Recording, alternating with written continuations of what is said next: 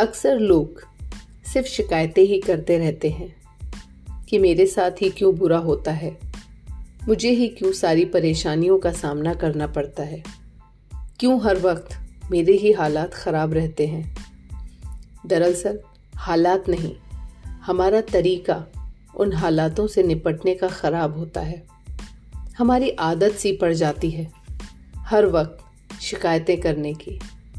सुबह उठते से और रात को सोने तक सिर्फ़ शिकायतें। और शिकायतें इसलिए क्योंकि हम उन हालातों को स्वीकार नहीं करते। हमारी अपेक्षाएँ लोगों से, चीज़ों से इतनी अधिक होती है कि वो कारण बनती है शिकायतों का। इस आदत से निपटने के लिए ज़्यादा कुछ नहीं, बस आपको थोड़ा परिवर्तन खुद में करना पड़ेगा।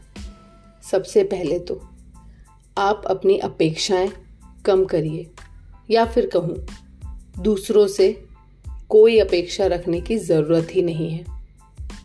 कितने भी खराब हालात क्यों ना हो, अपना धैर्य कभी नहीं खोना है और अपने मन मस्तिष्क की अवस्था हमेशा स्थिर रखनी चाहिए।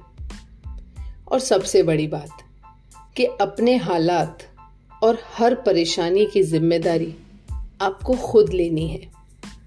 आपकी अच्छी और बुरी स्थिति के लिए सिर्फ़ और सिर्फ़ आप खुद जिम्मेदार होते हो। जिस दिन आपने इस तरह सोचना शुरू कर दिया ना, उस दिन आपकी आधी समस्याएँ दूर हो जाएँगी और आपका ध्यान खुद ब खुद परेशानियों से हटकर उनके समाधान पर चला जाएगा।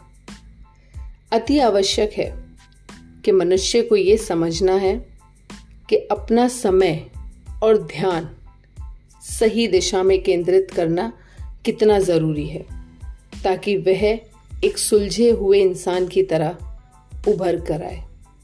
धन्यवाद।